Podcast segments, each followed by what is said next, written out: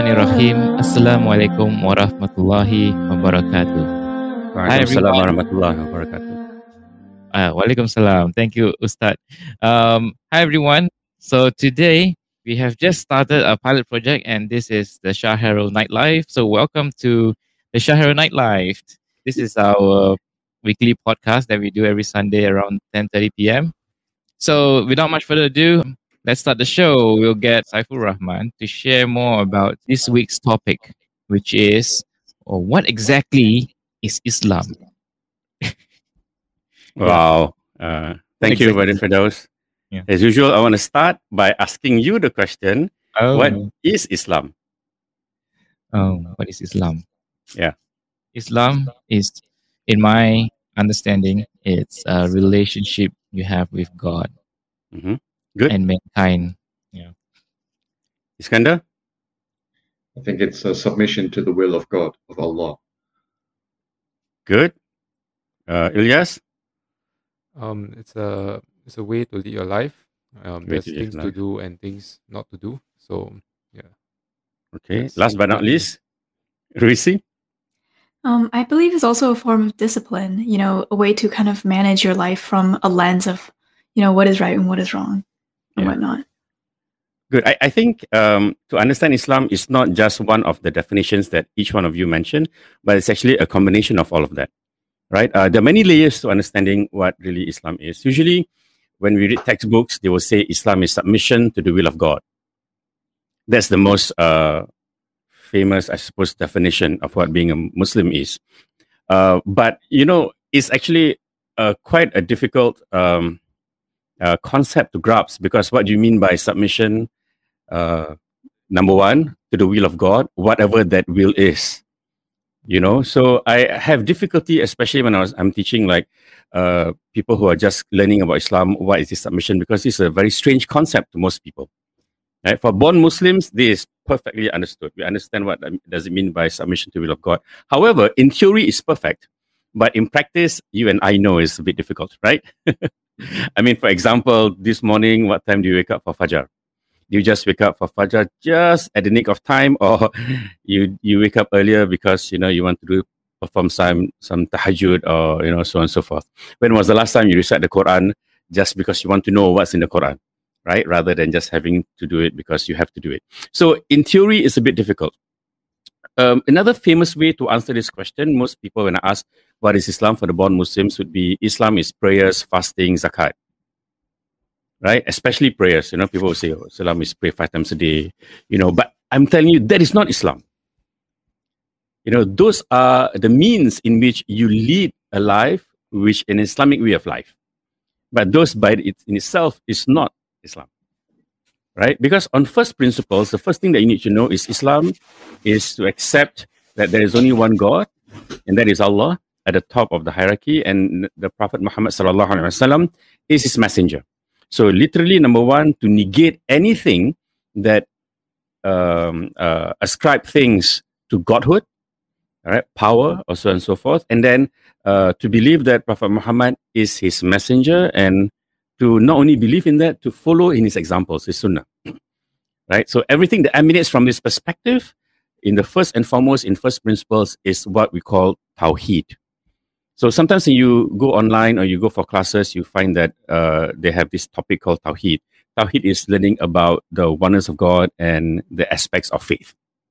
Right? So that's one. Number two, but that's not just it. Uh, you know, we always say that Islam, in its definition, what does it mean? Islam means Islam means Peace. peace, right?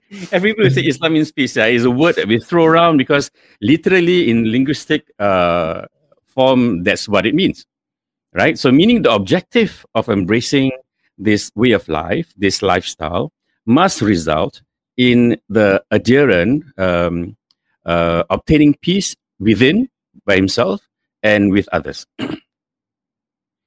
okay, so if you just say that uh, Islam is prayers, then if the prayer does not transform you, does not bring you to a sense of peace, does not make you connect with Allah, does not make you uh, establish prayer for my remembrance, and if that doesn't happen, you pray because you just have to pray, then it is not effective, then it does not uh, achieve the objective.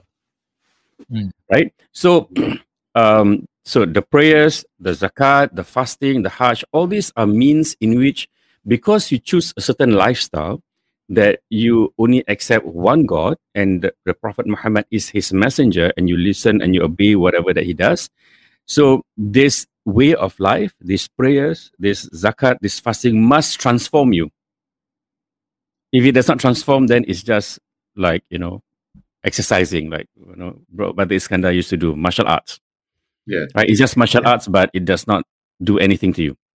Mhm. So beyond submission, the religion Islam and being a Muslim is at the end through belief system and through the rituals that we perform, our deeds, our ibadah, leads you to a lifestyle that brings you a sense of peace. So Mm. hopefully, I mean, um, some most of you, uh, the panelists, you are pretty new to Islam, one or two years old. Uh, I hope when you think about it, when you compare your lifestyle previously and your lifestyle now, it's different, and hopefully, it's a kind of lifestyle that is at least brings you to a state of peace with yourself, and you know you obtain peace with others as well. Is is that something that you you resonate to you? Most certainly. And Yeah. like some people said, you know, uh, Islam is also I shall love all mankind. Like, I shall love all mankind. Well, literally, the concept is correct. Like you know, because you know why do you need to? Why do you must love all mankind? Because all of us are created by God, and so if we hate His creations, that means we hate Him. Hmm. So even if someone does something bad to you, so the issue is, let's say somebody does something, inflict pain and injury to you, you detest his actions, but you still love him as a person. I mean, it's a, a, a, tall order to, to, to ask from most of us, but it's something that as Muslims we aspire. So the thing is this uh, Islam brings you to a lifestyle which is at peace, right? And but the thing is, it does not happen overnight. Just because you convert today, tomorrow you're going to be at peace. It, it doesn't work that way. Okay, so therein, therein comes in the rituals, the ibadah, the faith, the patience, the steadfastness, and so on and so forth. All that, all that we've been learning. So these are the tools that we need to carry us through to the journey, in which eventually, inshallah, we find we find it. I have a question about Salah. Yeah. So, um, you know how you say like praying is not necessarily like the only aspect of Islam. There's like a lot, lot more. For example, um, a lot of people stress the importance of praying five times a day. It's like if you pray only like twice a day, you're like, you know, not praying enough and you're not practicing Islam enough. But in that kind of context, like, like what if the person was just like, I don't know, struggling with something and cannot like pray five times a day at that very moment, but it's like trying in other aspects of Islam. Like how important is I guess like prayer in the beginning for a beginner Muslim? Right. So good, good question. So we tackle this at two levels. Number one is somebody who's absolutely new. Like yesterday, he prayed zero times because he's not a Muslim. Today, he becomes a Muslim, and then he's now trying to adapt to this new lifestyle. Okay. So for that kind of situation, um, you know, usually when you speak to born Muslims, they say, you know, you must pray five times a day. If you don't, you go to hellfire, and, and there's sort of always that kind of uh, carrot and stick, right? And this becomes problematic because, uh, and then you start to see Islam as something that if you do, you get reward, and you don't do, you get you, you get uh, punished, and everything just boils down to this. And if it, it is, then it makes no meaning for someone who take up this path, right? So the reason why someone always tells you you must pray and stress on prayers is because the first thing, uh, eventually on the day of judgment, that Allah asks you when you, you know you're face to face face with Him, is He's going to ask you how are your prayers. So that's the first kind of uh, A that leads to your judgment that would affect how you be judged. So, for example, if you've been taking care of your uh, obligatory prayers, the five daily prayers, and if it's good, it's always on time, and you're in a state of khushu and concentration, and you feel it, and you become a better person as a result of that, then Allah says, okay, then that's good enough. I'm not going to check his book of records. He's just going to go up to paradise. MashaAllah. Inshallah. Right? Wow. But amongst us, like seriously, even for me, I cannot say that for sure. Like sometimes I pray late, you know, sometimes my khushu is not there. You know, there are good days, there are bad days, you know, and that's why it's always a struggle. The struggle is to keep on going and going and not to give up. So let's say the answer to that question, how was your obligatory prayers? And the answer is not so good. And then Allah will ask the second question. And the second question is, how are his sunnah or his voluntary prayers? The one before before the Zohor and after the Zohor, that sort of prayers, right? Now, if he guards them properly and he prays them all the time, then that acts as a plaster uh, to to the handicap or to the to the things that you uh, your lack of in your obligatory prayers. And so, if that is enough of that, and then Allah says, "Okay, good, go up." Okay, but if I mean, in reality, if your obligatory prayers is not good, your sunnah would definitely be not good, right? And then Allah will says, and this will be the scary part. He says, open His book of records, and you and I know if Allah starts to value us for every single thing we do and we don't do, we are we are in deep trouble. And so, you know, uh, we want to avoid that. So these are the shortcuts into paradise. One of which which, which is prayer. Now, so what about a new uh, revert uh, to Islam? Uh, you know, sometimes it's difficult to institute a discipline in which he or she wakes up at. You know, in Singapore, it's about five thirty in the morning, and then one o'clock uh, in the afternoon, and then four thirty, and then seven and eight thirty. Right, these are the timings in which uh, the prayers are, are to be done. Now, what I used to advise uh, my students, and I think even Firdaus might remember this, when you're new to Islam, now the thing about prayer five times a day, from the outside, you see it as something that's quite um, torturous, right? From zero prayer and then suddenly you have to do five, it's like, wow, it's a bit too, too much. But uh, Islam, when it institutes these five daily prayers, is not to torture us, right? It's to institute in us a sense of discipline. And The, the, the word that Rishi was using is a very good word to use actually with regards to prayers. It's a discipline. Because you ask yourself, the Quran says we institute prayers at prescribed timing. Why, why, why at this timing? let, let, us go through that. Okay, number one, Fajr. Okay, when you wake up, you perform the Fajr. Uh, why do you do that? Right? In, mm. in life, when we wake up, we check our WhatsApp, right? We check uh, whether anybody likes our Instagram. We check our Facebook. So we, we want to connect with Allah. So Allah says, when you wake up, connect with me because for the last six, eight hours when you were sleeping, you were just off. So we pray the Fajr. And you know, especially maybe not your age, my age, where we start to have back aches, you know, or maybe Iskandar when he was doing his martial arts, you know, his body starts to ache. Fajr is the best time to perform uh, in those movements, especially ruku and sujud, where you can take your time, you know, you stretch your, your back and, you know, when you perform your sujud, you stretch your whole body and you just stretch and do it slow as you can.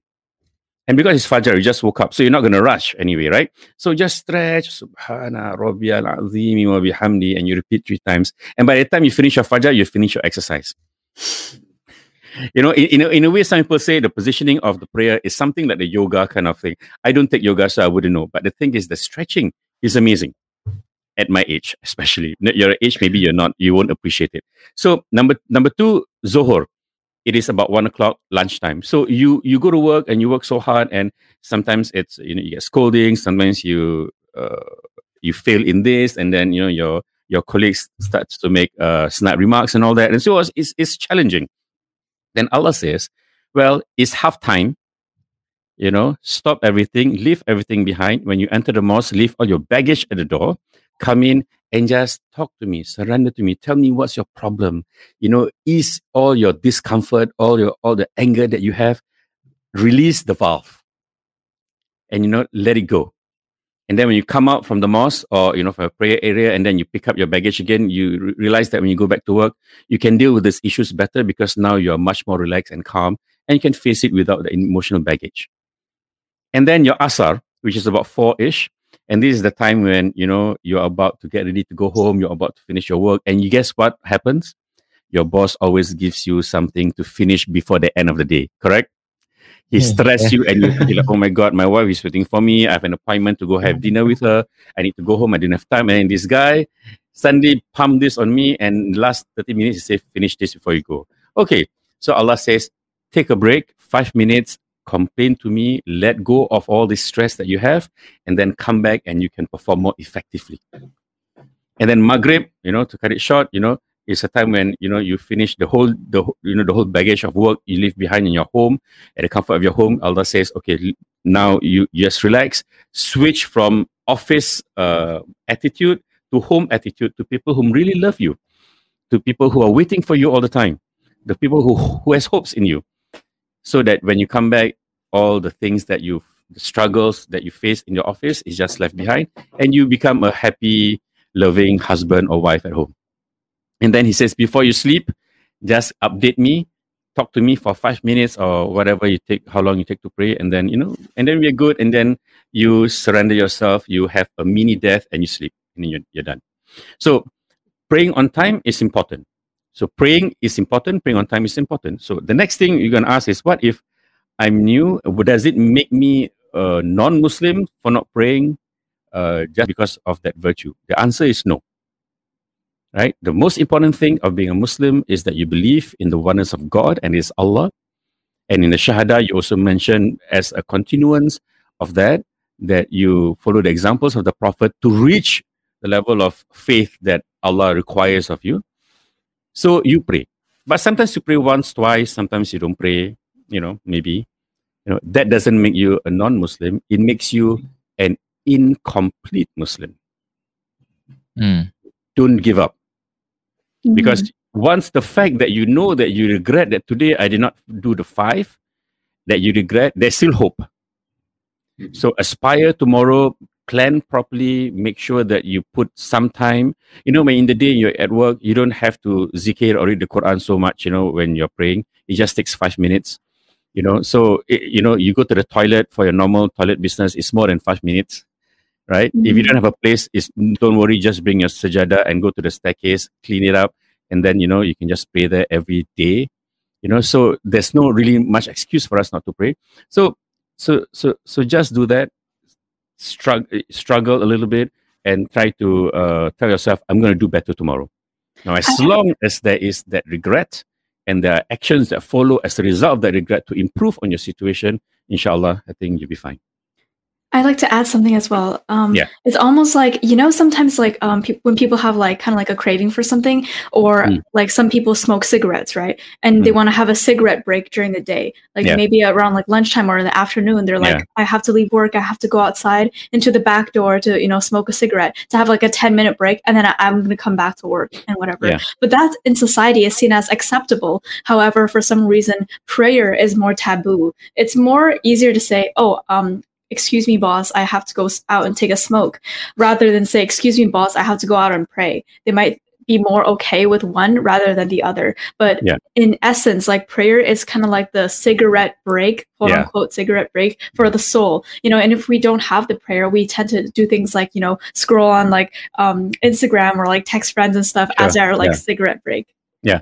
yeah so so in in places where you think it is it will be difficult for you to get permission to pray because you say i'm going to take a prayer break and you know it's going to be frowned upon. If you just say i'm going to take a break i'm going to go to the toilet and then you just you just do what you need to do right? Do not use that society's uh, uh, standards to impede you from performing what you need to perform with allah because this will be your challenge right? Hmm. so if even though uh, you know it's difficult um, if you have to give reason you know that you need to go to the toilet or need to go for whatever break just just tell them whatever they you know that's pleasing to their ears and then you go to one side uh, hit it, hit yourself in the in the in the staircase or whatever and perform what you need to perform come back and all's good Okay, um, thanks, Ustad. Uh, earlier on, you mentioned about the Shahada uh, for Mhm. Who are new to Islam. Shahada is like the declaration of faith in Islam. Yeah. Um, but we would like to ask a question like when someone says the professed Islamic faith, what does it really mean? mm, okay uh,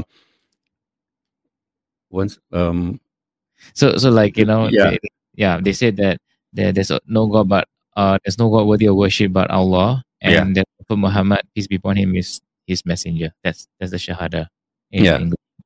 So, what does that actually um, really mean when they say that? So, um, if you want to be a Muslim, you will have to say the Shahada. And even after you become a Muslim, you repeat the Shahada a few times a day by virtue, at, at least in the minimum, through your prayers, right? So you say, Ashadu Allah ilaha illallah, I declare that there is no God but Allah. So that Tawheed or, or, or the idea of God that you subscribe to, only there's only one, and it's a very particular one, which is Allah. You know, you know what does Allah means in Arabic? The God. Yeah, Al, that means the one and only. Ilah is God. So if you combine these two, Allah. So that means the God. So you are you are testifying orally uh, in front of your witnesses that you know I declare that now I only listen to him, I obey him, and he is my objective. And in order for you to for me to reach there, wa ashhadu anna Muhammad Rasulullah, I will follow the example of the Prophet, and his examples is the way in which it leads me back to Allah.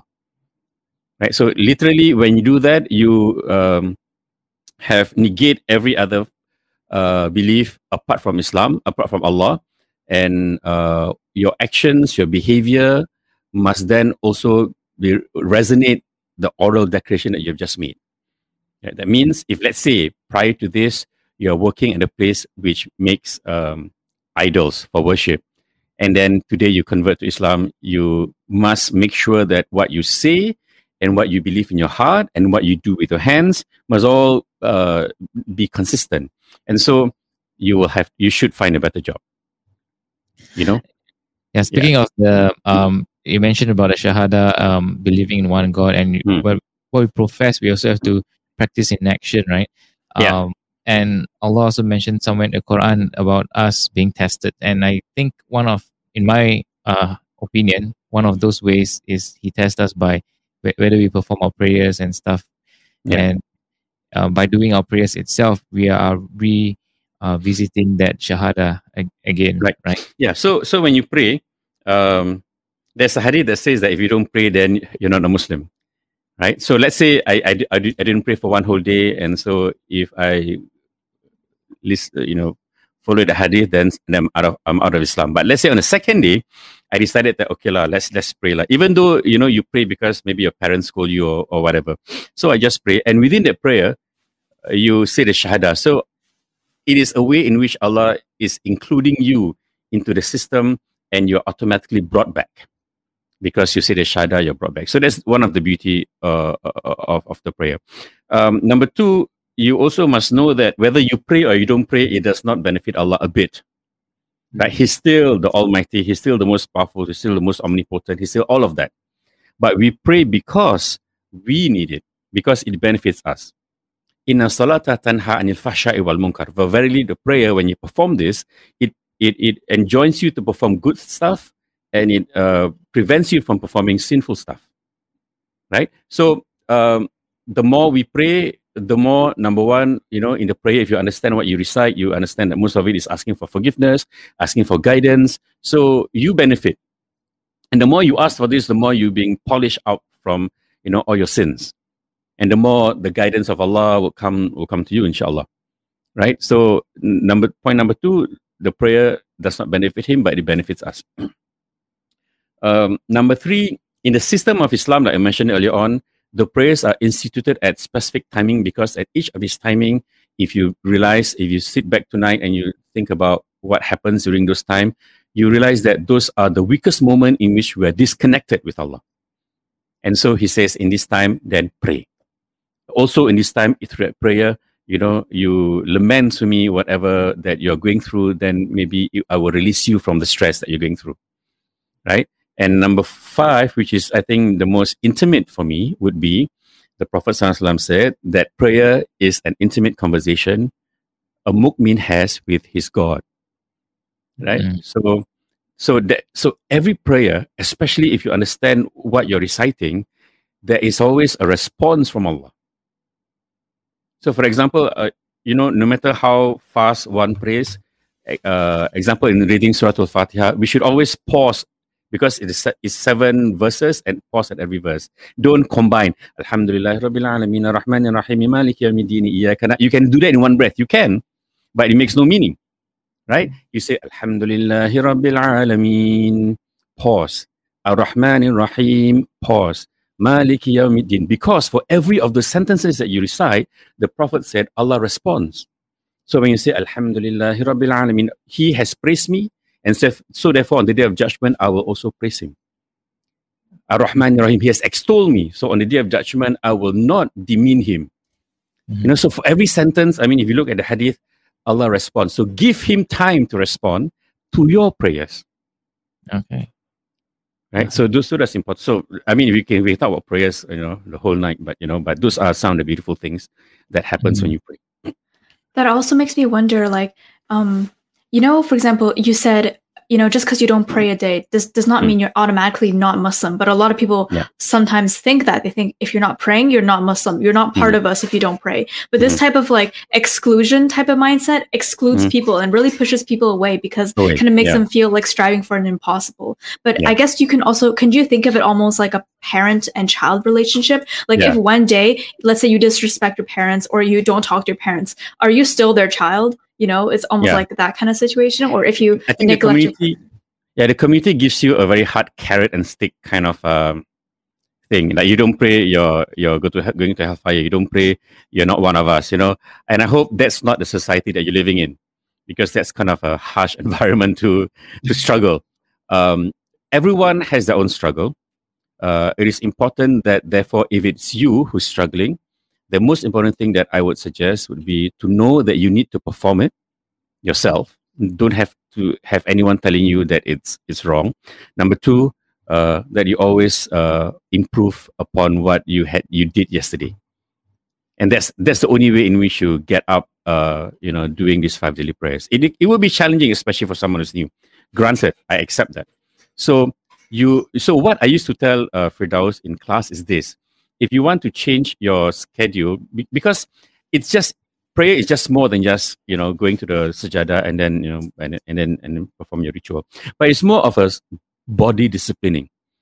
You know at one point in time i don't even use a watch because my body is, tells me that you know it's time to pray. My body starts to fidget.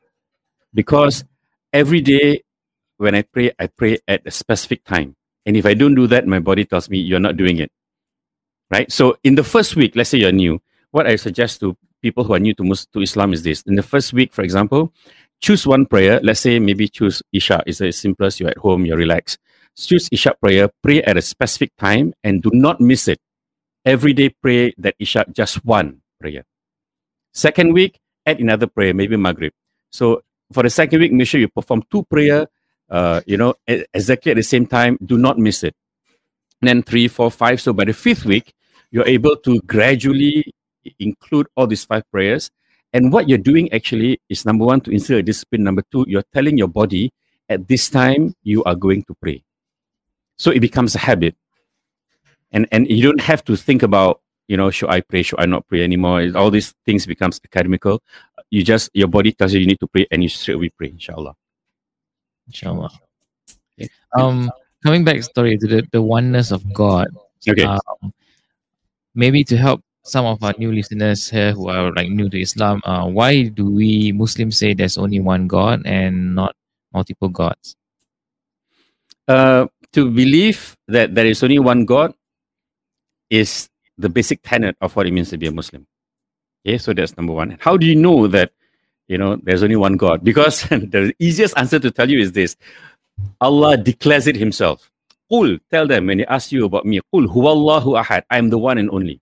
Allahu samad, the one, the eternal, the absolute.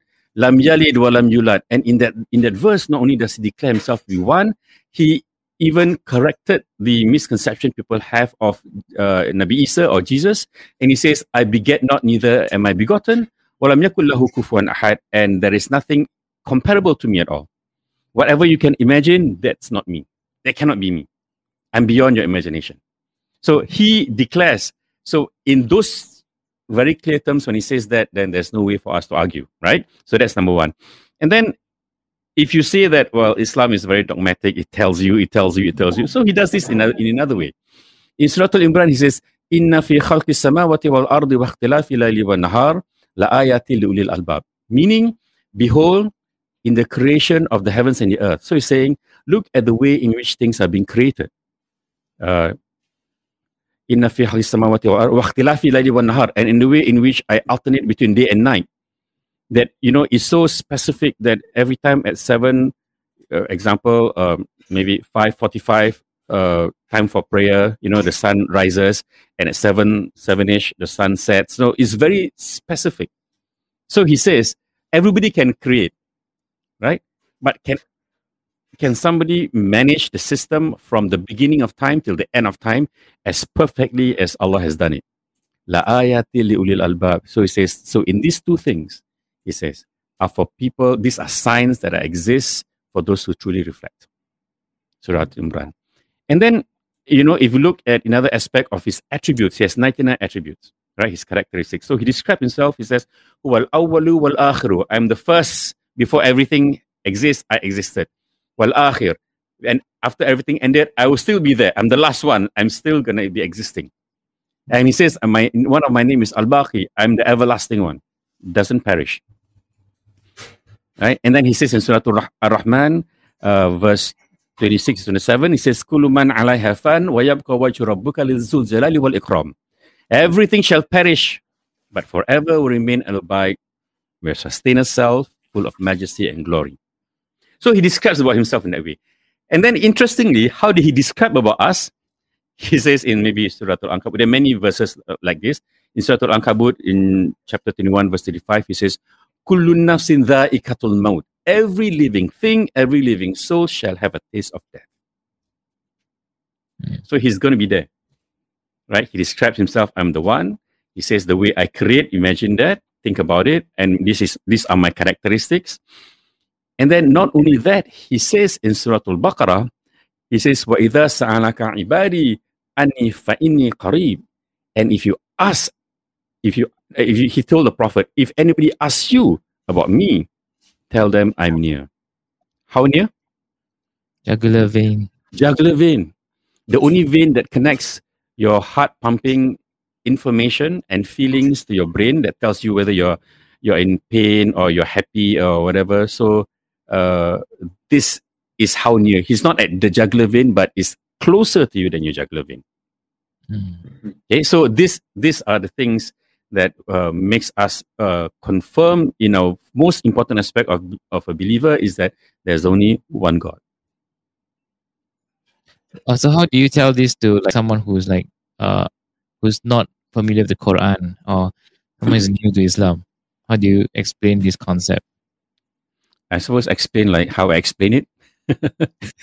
I guess. I mean, I just did it, uh, and then you you decided to to embrace Islam. So I suppose it's, it's somehow it works. Yeah. You know. Okay. So the thing is, the thing is this. Huh? When you want to explain something to people, do not come from a point where you want to show off that you've read a lot or you know a lot. When you want to talk to people, talk to people in the way in which they would understand. Rephrase it if you need to you know, unpack it if you need to. If you just read the book, do not, do not quote unquote the book and throw it at someone. It, it, it doesn't work. The level of understanding is different. So make sure whatever information that you've studied, you've learned, you've acquired is uh, applicable to the person whom you're speaking to. I mean, that's the sunnah of the Prophet, he says, right? Speak to them to the level of their understanding. So that's how you should do it. And be as real as possible. You know, sometimes if you speak so difficult, I mean, like sometimes at university, you find some professor really talks like, I don't know what they're talking about. It's so complicating. I, I believe that, you know, if they really understood what they're saying, they could simplify it. Mm-hmm. And I think the greatest technique of conveying a message is to understand it in your fully in your heart so that you'll be you'll be able to explain it as simple as possible to others so that they can understand it for themselves. Mm. So that's a skill. Yes, mashallah. Yeah. I mean, we have courses like this. I mean, so if you have that kind of opportunity in your area, you know, go for it. Mm. Great. Right. Um, Right. Yep. But Anyone all, else? Oh, sorry. Um, No, what- no, okay. even though we have one God, how do we know which um sect is correct, and within the sect, which school of jurisprudence is correct? Right? And in Islam, if like a beginner searches up, okay, like you know, um, okay, I want to be Muslim. Okay, which Mm. which Muslim am I? You know, am I Shia? Am I Sunni? am I Sufi? Or um, am I just Sunni? But there's four other schools of jurisprudence. Okay, Yeah, so am I Sunni, Hanbali, Hanafi, Maliki? Oh my God, so Okay, many options. this is something that? I worry for you, especially if you're new to Islam and then you'll be wondering like, what should I be? Okay, and you the if I mean you talk to different people, they all have give you different answers to this, right? So first and foremost, um, uh, the easiest way to handle this is to look at the way in which you perform your rituals. Okay, which one should I follow? So usually in a certain area, a certain madhab is more prevalent because it is the most convenient to perform rituals based on that sort of understanding and therefore that sort of teaching.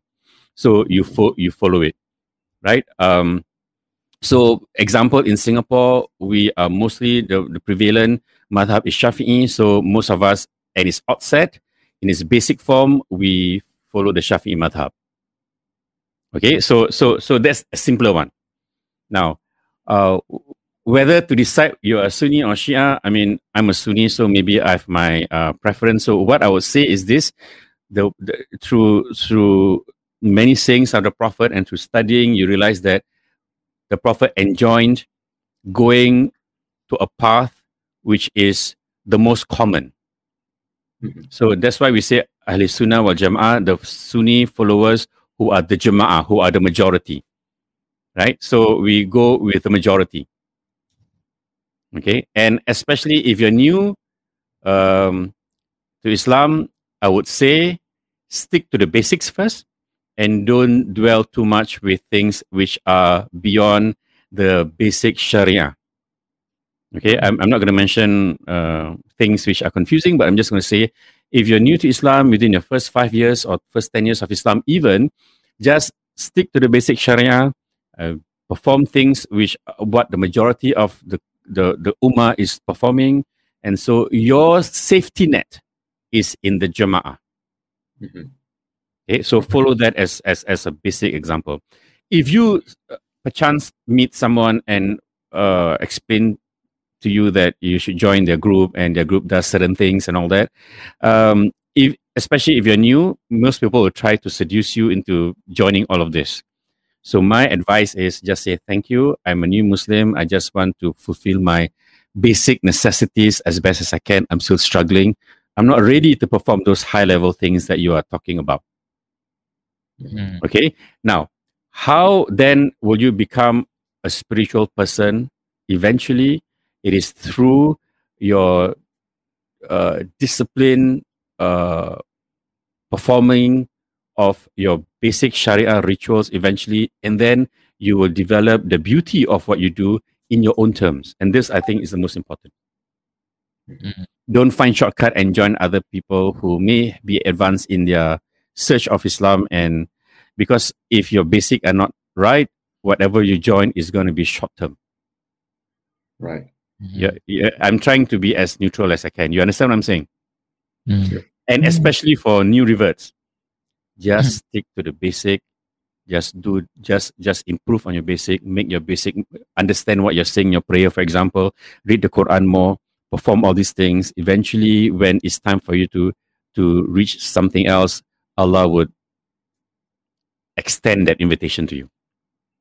Okay, Right. don't force yourself to get an invitation. You, you get what I mean? Mm. okay. Okay. Um, uh, come, because we're now at the 40 minute mark, and Yeah. I think we should not miss this point, which is why do we call um new you know people who come and embrace Islam, we call them reverts instead of converts.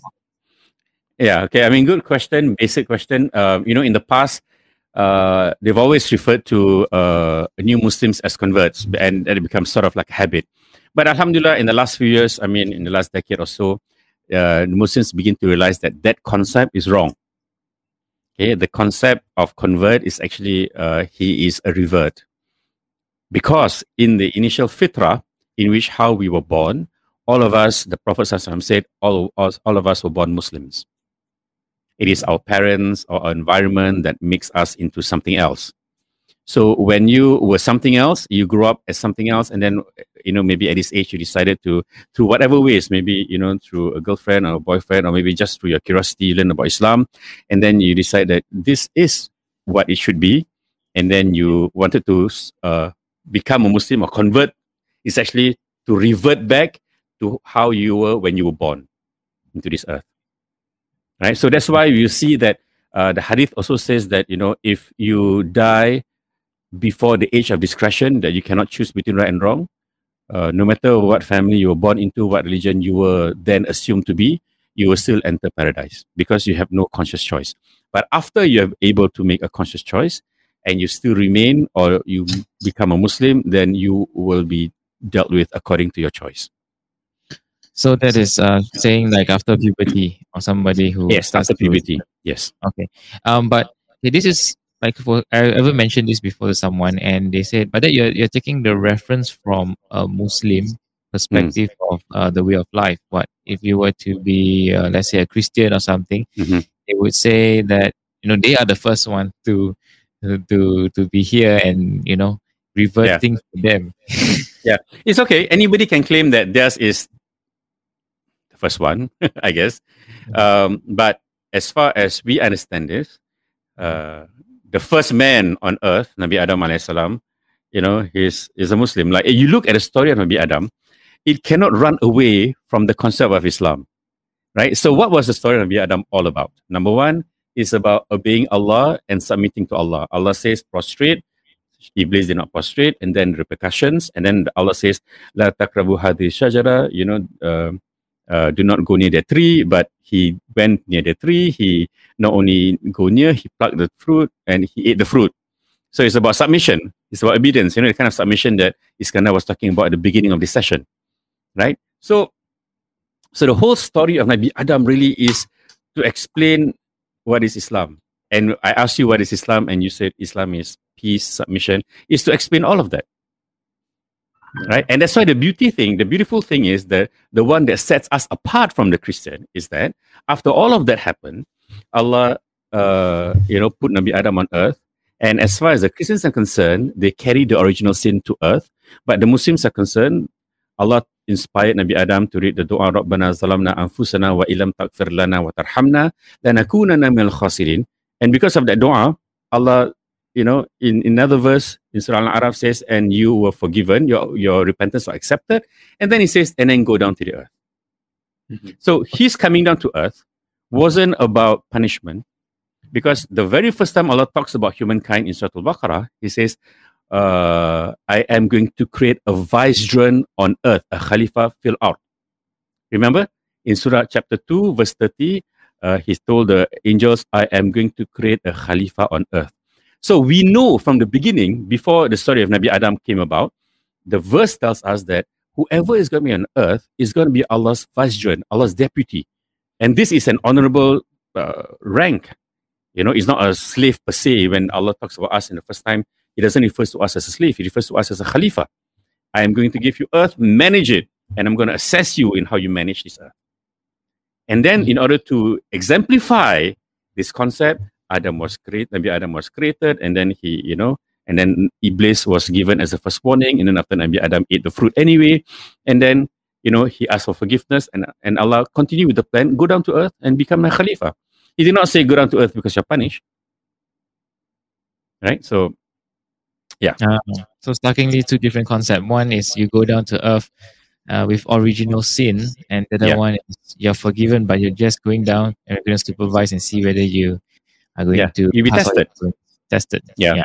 how Okay. do you manage your investment for the hereafter? You know, as opposed to being sinful since the beginning of time until now. You know, so that doesn't make sense, right? So um, that's why in Islam, a very important concept. I think we're going to talk about this in the next two or three session. Is despite all of that, how do I return to Allah? How do I tawbah? How do I repent? Mhm. And in Islam, it's a very beautiful concept. It's easy. You don't have to, I don't know, kill a cow for it or whatever. You just you just Mhm. talk to Allah. It's a very direct thing. Mhm. What if I that, hang that's my the beauty of it. Say again? wh- What if I hang my son on the cross and um, maybe he will forgive me? If i i'm just kidding. Uh, what? I don't understand the question. Why would you hang your? I- yeah, maybe if I hang my child on the cross, then maybe you know. If you're God, do you even have to do that and sacrifice a child to show that you love us? You know, a very bigger way of telling us that would be because I love you so much, then if you have done something wrong, I'll always forgive you no matter what you do. And and all you need to do is just ask me. And the, the, the words of someone who's asking for repentance is sweeter to me than you know than than anything else. So this this the beauty about you know yeah Mm. that that you know when you want to talk about how much God loves you, this is way beyond how much God loves you. Like so Right. unconditional. Mm. Right. Yeah. Yes. Mm. Okay, so uh, someone asked, you know, um, would you when you call somebody a revert, right? Are you Mhm. putting a label on them and they can't leave that label of revert? They want to be a Muslim. know? Ah, that's something that I always want to tell all of you who are new to Islam.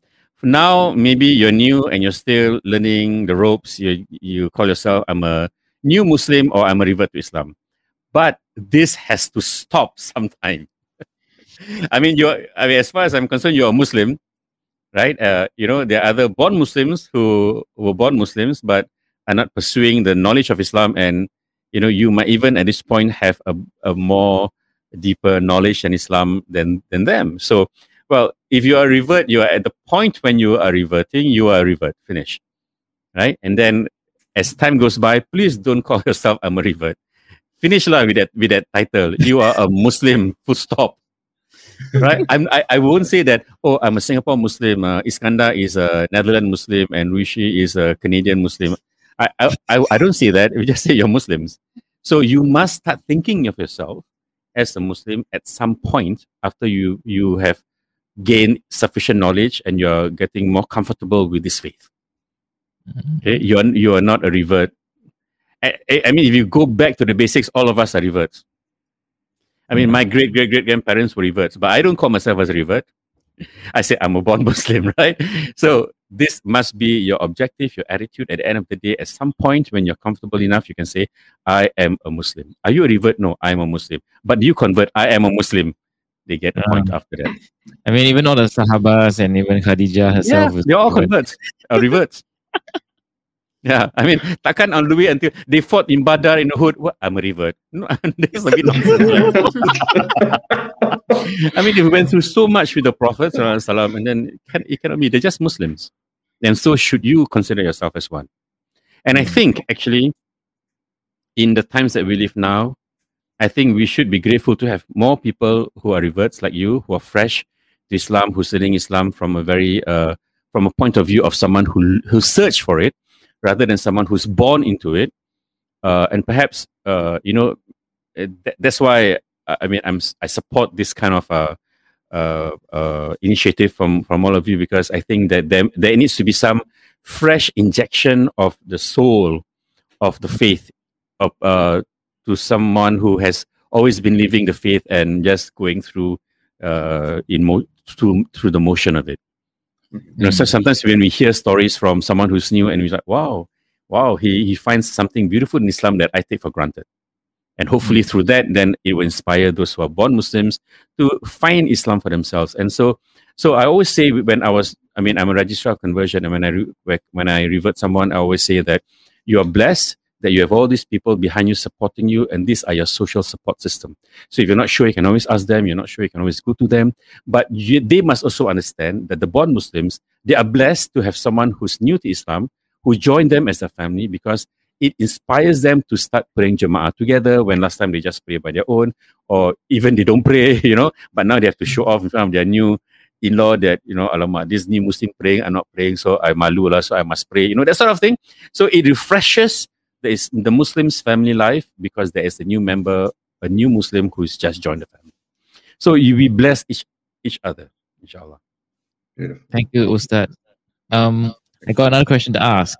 Hmm. Um, okay, so now you know, in such a challenging time, maybe you, have, Mm-hmm. you maybe you explained this already, but uh, I just want to have some clarification here. Uh, sometimes it's hard to be a good Muslim. So, how what are the tips to overcome this? How do you, you know, become a good Muslim? How do you become a good Muslim? what is a good Muslim? Yeah, one who prays, uh, follow his, you know, the basic at least. Yeah, someone who number one, like I said, uh, whose belief in Allah is uncompromising, uh, who does not ascribe anything to Allah in terms of shirk. Number two, who practices the lifestyle of what it means to be a Muslim, who, because of his faith and his practices of his ibadah, produce in him the characteristics of what a Muslim needs to obtain good character, example, filial piety, politeness, kindness, compassion. All of this ultimately would bring this person to start life, to live a life of peace. Right? Now, so uh, a beautiful thing that you know I've learned about Islam is this. If you talk to others and they ask you what is this, the answer is that, and anything that's not that is wrong and wrong, and then is sinful, in sinful, therefore hellfire. You know that kind of logic. like you know. So but the beautiful thing that I realized about Islam is simply simply this. There are many things that you can do and you should do if you want to do them. Right? Mm. Uh, but sometimes you do them uh, after you reach a certain age of maturity or certain understanding or certain knowledge uh, or, or, or, you have some form of guidance, uh, you know, and these are different for different people at different stages of their lives. But the beautiful thing is that when Allah decides and judge, He does not judge you equally. Like, for example, the first guy, you know, he is an, uh, a scholar, and then he, he judged me by his standard, he judged you by his standard, and then we definitely will all fail, lah, right? He judged you personally on your own and at the speed of your own personal journey. And therefore, the beautiful thing about Islam is that it is it is a journey that you discover, that you become better and better. You will not be hundred percent doing it all the stuff that you're supposed to do, but you pick up things along the way, slowly, slowly, slowly, and then that's how. So let's say you you stop at level eight and then you die. Allah will judge you just by level 8. Hmm. If you die at level 3, Allah will judge you at level 3. He's not going to measure you up with someone who has achieved level 10. Right. Mm. Okay, so I'll give you a simple example. I mean, I, I, I mean, supposed to be better at reading the Quran than you. I've memorized a, a fair bit. And then you read beside me and you're just one year into Islam and you read and you're struggling. But Islam says, you know, is despite of your struggle because you're new to Islam, but you still continue reading, you get more rewards for every single alphabet you read than me, who wow. is reading fluently. Right. So this this this how I, I feel amongst others how Islam actually truly is a religion of hope. Mm-hmm. You know, so so you, you can imagine, let's say your Prophet Muhammad, and at that time when he, he just received revelation, uh, you know, you came to Mecca and said, okay, I'm the prophet, I'm going to convert all of you. And um, who do you expect to be your first few uh, followers? The okay. rich, powerful, like nowadays, nowadays, uh, let's just call us a spade a spade. Nowadays, we all want the celebrities, we all want the famous people, we all want, want the important people, the rich people to follow us, right? Yeah. We just, we, and then sometimes the, the sad thing is the ustads kind of pegged to them, like sharing the limelight with them. Like you know, you know, I want to be famous, so therefore, can you please uh, collaborate with me or whatever, whatever. So, so this this what I mean. I see that's happening, like you know, that's not healthy. But in the earlier years of Islam, who were the followers of the Prophet? The poor. The, the poor, the slaves. Poor, yeah. The one that community looks so down that they don't even like care about them and they torture them and they own them, you know, and they do anything to them. So these are the people that became the first followers of the faith, who embrace the faith. Now, hmm.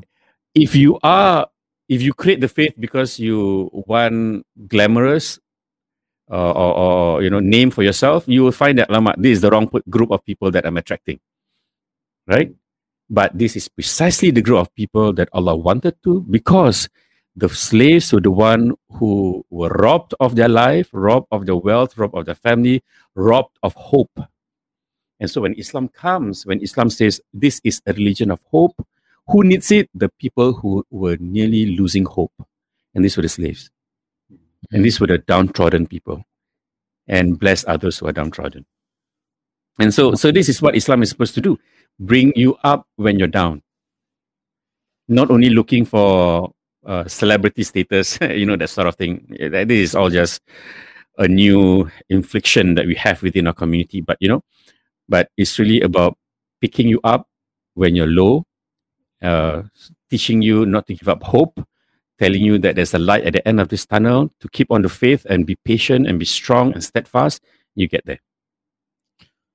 MashaAllah, beautiful explanation, uh, Ustad. Um, the other thing is, uh, we, besides you know all these uh, religious things that we do as a Muslim, uh, for those who are like our parents do, what are the other obligations you know for for us who are Muslims to perform?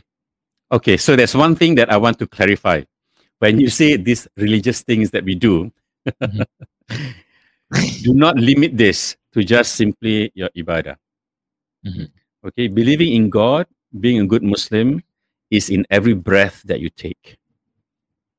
In the way that you behave beyond the prayer mat, in the way that you behave beyond the wudu, beyond the Quran, the way you know Islam teaches you, even in the Hadith, is the, how you treat uh, animals, right? And how when you walk in the jungle or in the park, do not pluck stuff, beautiful stuff, nice flower pluck.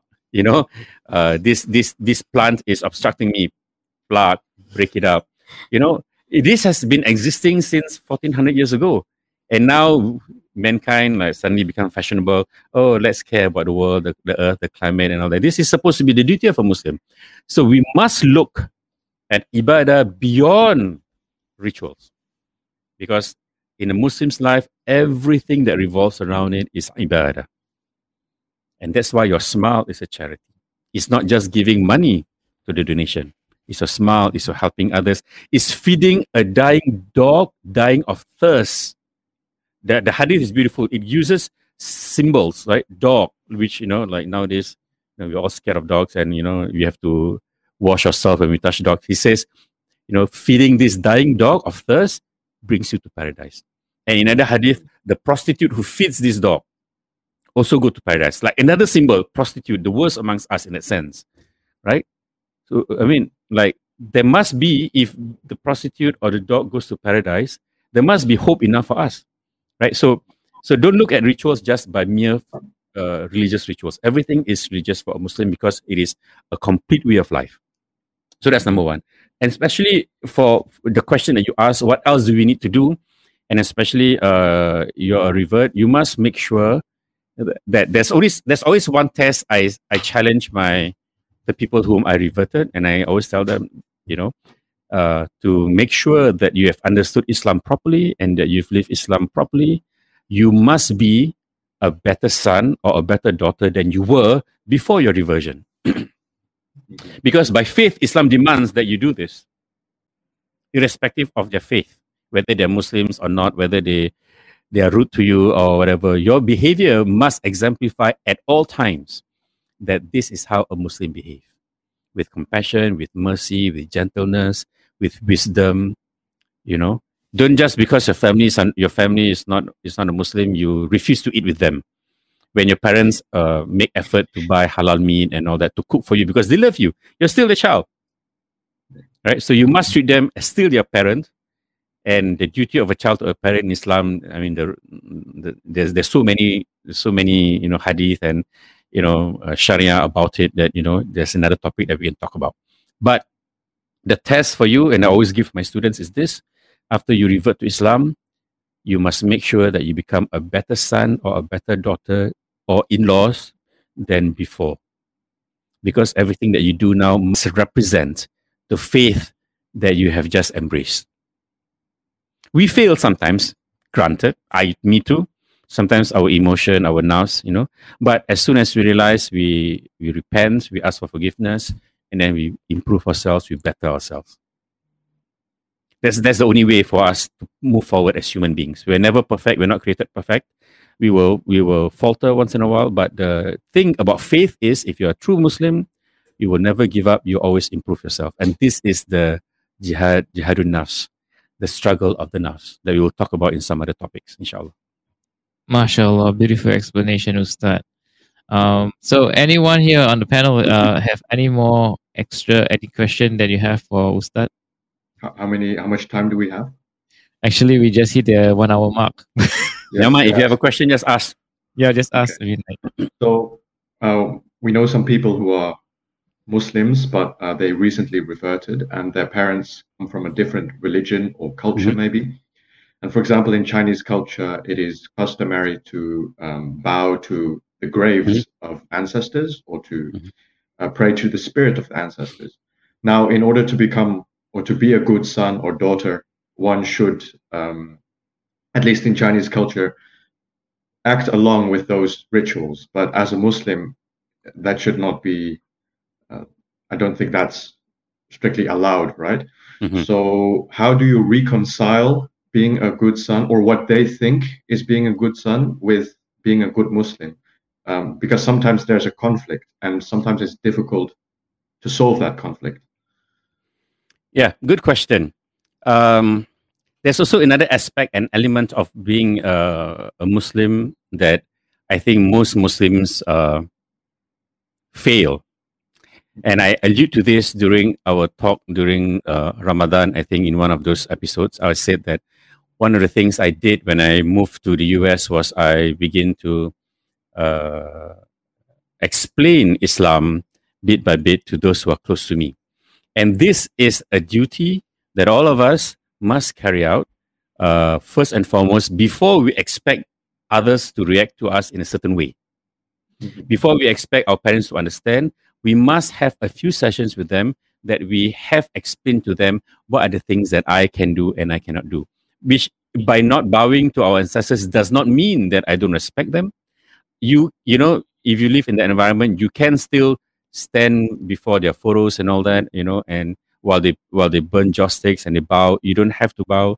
You can make dua for them while you stand in front of them. So you you tell them I can do certain things, I cannot do certain things. These boundaries I cannot cross. But as as you discuss, and there will be some arguments here and there. But over time, these arguments will will, will be reduced, and the, and the stress will be reduced, and you will come to a certain point of understanding. And this is the only way in which this stress can be managed. That if you begin to slowly talk to them about it in a very non uh, judgmental environment, maybe over dinner, maybe over a walk in the park, or you know that sort of thing, so that they become more rec- receptive to your explanation. So when those events come to you, they know that you can do certain things, but you will stop there, and you would have no problem in them bowing or do what, do whatever they need to do, because that's their prerogative, that's their choice Right. right? So that is the important thing for all of you, uh, especially if you still live with families who are not Muslims.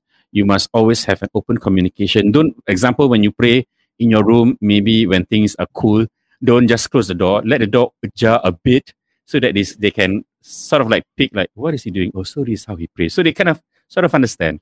And you know what I used to tell my students is, uh, buy a couple of uh, Quran, uh, the one without Arabic, just English translation, sort of like buy two or three and leave them all around house.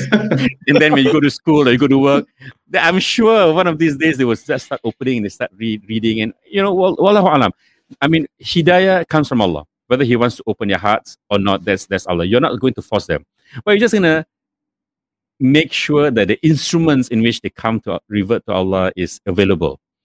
Right? Because sometimes you will not be the best of person to, to explain sometimes the, the Quran is by itself can explain whatever you know open your hearts and soften your hearts. So so these are the few things that i think you you will need to do.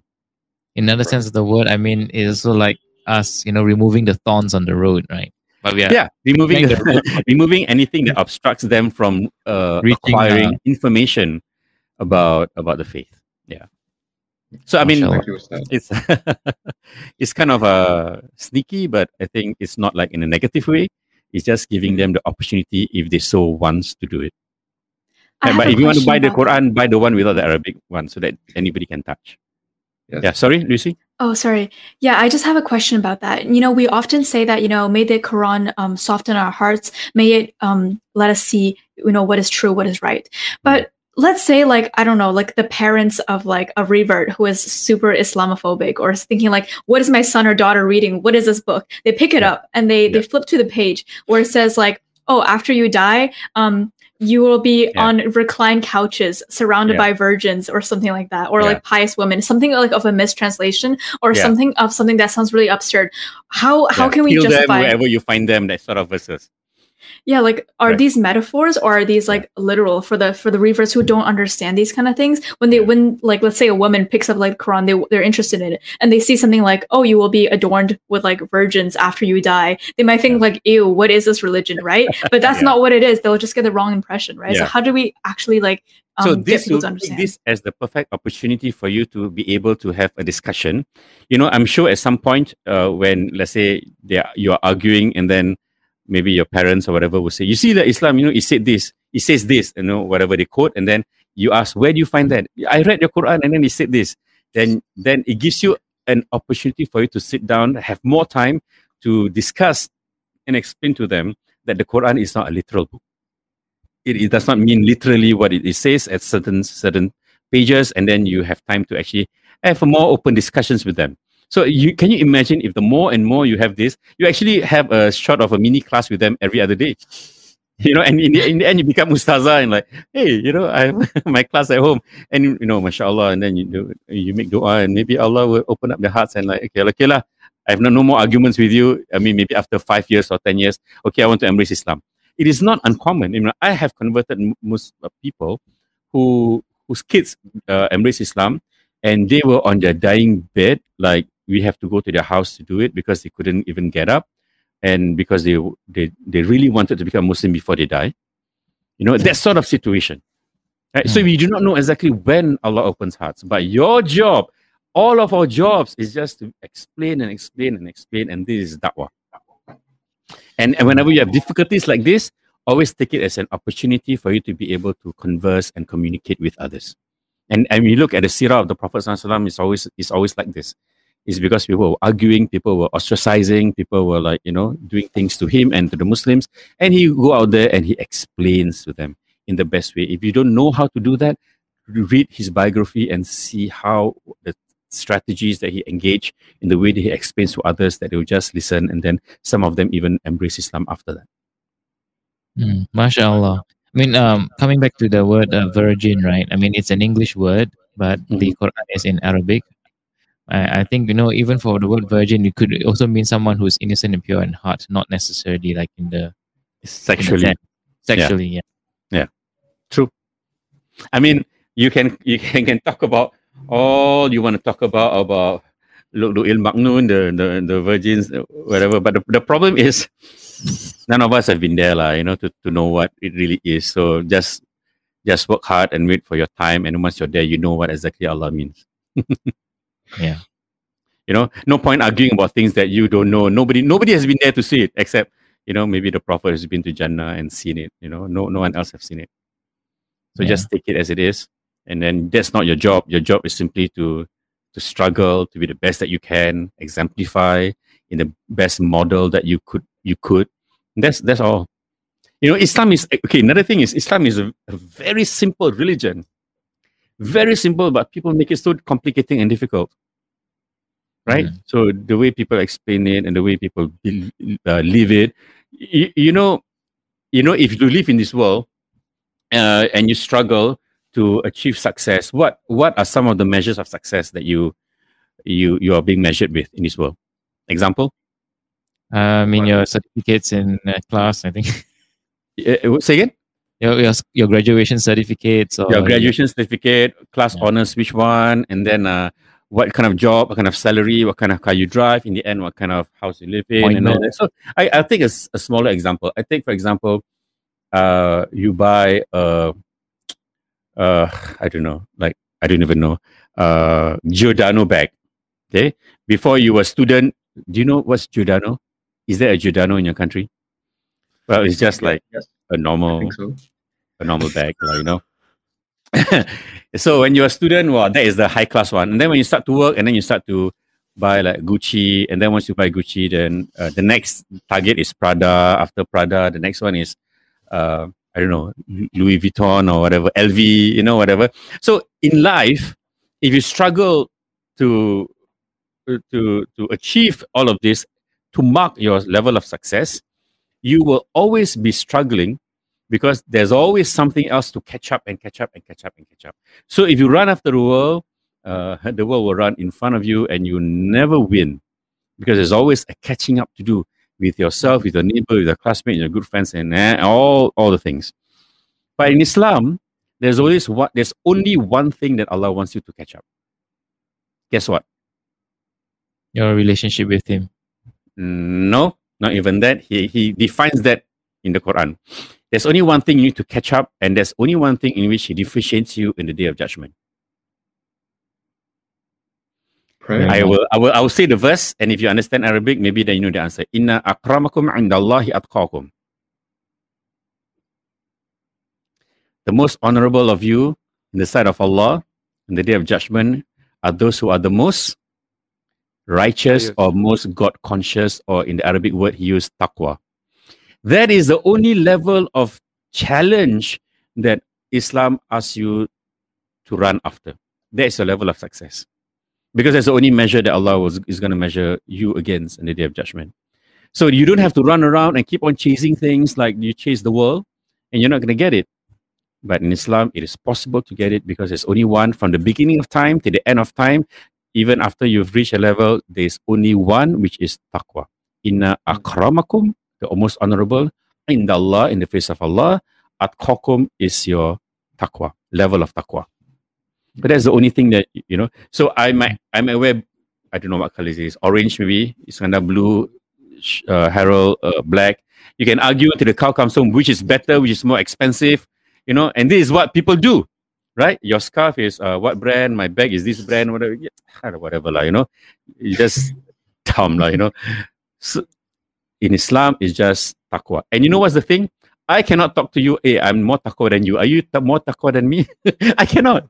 Because this is only Allah who judges. So we don't even talk about it. We just don't waste time. We just keep on doing things. We don't even fight or argue with one another who has a better level of taqwa. I may look like I am a person of more taqwa than you because maybe I'm more experienced in this, but you never know. I wear juba, I wear sarban, but I'm, I'm it's just a show off. Mm. Right? Someone like you who looks normal, maybe in the eyes of Allah has more taqwa. So you never know. And that's the beauty of uh, the search because you never know and you just like do your best. And to achieve taqwa is to perform all the requirements that Allah gave you. I, I mean, in its basic form, is to always uh, to never commit shirk. Number one, because that's always the most important thing about being a Muslim, the, the oneness of that one God. Number two, to perform whatever that Allah has commanded you to perform, uh, and what the Prophet has in addition to to that, the Sunnah, as best as you can, as much as you can. He he didn't give you like you must do hundred things. No, in life you must do hundred things. No, there's nothing. No one can ever say that to you you can do your five things, but the five things is valued more in the eyes of Allah and it's good enough. Wallahu alam, we don't know. So the point is always do your best. The point is never give up. The point is always have your absolute target, which is taqwa in mind. Because that sets you free, that gives you peace. And that's the objective of why you are Muslims And the purpose of life. and the purpose of life. You know, like there's no point being too obsessed with criticisms of other people. I mean, people might like what we're doing, people might not like what you're doing. Well, that's that's okay. In your hearts, you're doing this to benefit whoever you know may benefit, and Allah will reward you accordingly. Right? If they don't like, they criticize. Okay, they don't watch. Fine, they can watch. There are many other things to do better than this, maybe. But if they find this beneficial, they like it you get rewarded, they get rewarded, and we all can together increase our level of taqwa towards Allah, inshallah. I mean, Inshallah, I mean. All right. So we uh 15 minutes past the one hour mark, and I think uh, a lot of us have you know benefited from this. For me, especially, I you know it's like a new refresher course for me. I've been to your classes before, and and it's always very entertaining and very uh, enriching. Um, anyone else on the panel have uh, questions for uh, dear Ustad Saifur Rahman regarding this topic? Ah, okay, no one else. Okay. well, okay. Oh, uh, why you're so quiet? talk to me lah. You know, I like I like people to talk to me. Otherwise, I feel like I'm lecturing. I don't like to lecture. We're just so blown away. Like we're just trying to absorb this knowledge, and it's just like so like you know we're we're in a trance basically. Okay, so basically, I have also another advice. Um, I always would want to tell people this. Uh, sometimes I find that, you know, when I'm teaching at university, I find that sometimes people want to find complicated knowledge. Always go back to your foundation, go back to your basics, and improve on your basics. And I think that is the safest way to go. Sometimes intellectual discussions, I mean, coming from you know someone who's in the academic world, uh, I mean, I don't really subscribe to it, but you know, sometimes if you're too being too intellectual about things, about faith especially, then it can bring you somewhere else. So be careful with that. So always, whatever you study, make sure that you're able to bring back to the basic foundation of Islam, you know, the the, the belief system and the actions or, the, the ihsan part of it. So if you can, if you can make sure that they tie in or they gel in, then I think you're safe. But if it's something that's so beyond it, then maybe I don't know. Yeah, that's my advice, lah. Mm. It sounds a lot like martial arts here. Like, you know, we have to always get the basics right. Yeah, if you don't, okay, yeah, talk, talking about that. So Iskandar and me, we, we, we do martial arts, right? Iskandar was doing, what were you doing, Iskandar? Boxing. Boxing. So I, I do MMA. So I do boxing, I do uh, jiu-jitsu, and I do uh, kickboxing. Uh, my strength is, is kickboxing, actually. So sometimes we, uh, Firdaus really like brought a very uh, relevant example because before I, we started this one hour ago, I really like, I don't know what's happening. I don't know what question or question you're going to ask me. I, I, I don't know. Right. So it's just like entering the boxing ring and you don't know what your opponent is going to give you undercut, uppercut, or whatever, a kick or whatever. so it's just like, okay. So in order to prepare for all of this, my basic in my training, I must be able to execute all of this and see things before they happen. Right? Once there's a slight movement, you know this is this going to be the thing you sort of guess, and then your your guess becomes more acutely accurate as time goes by through experience. So and so your basic must always be good.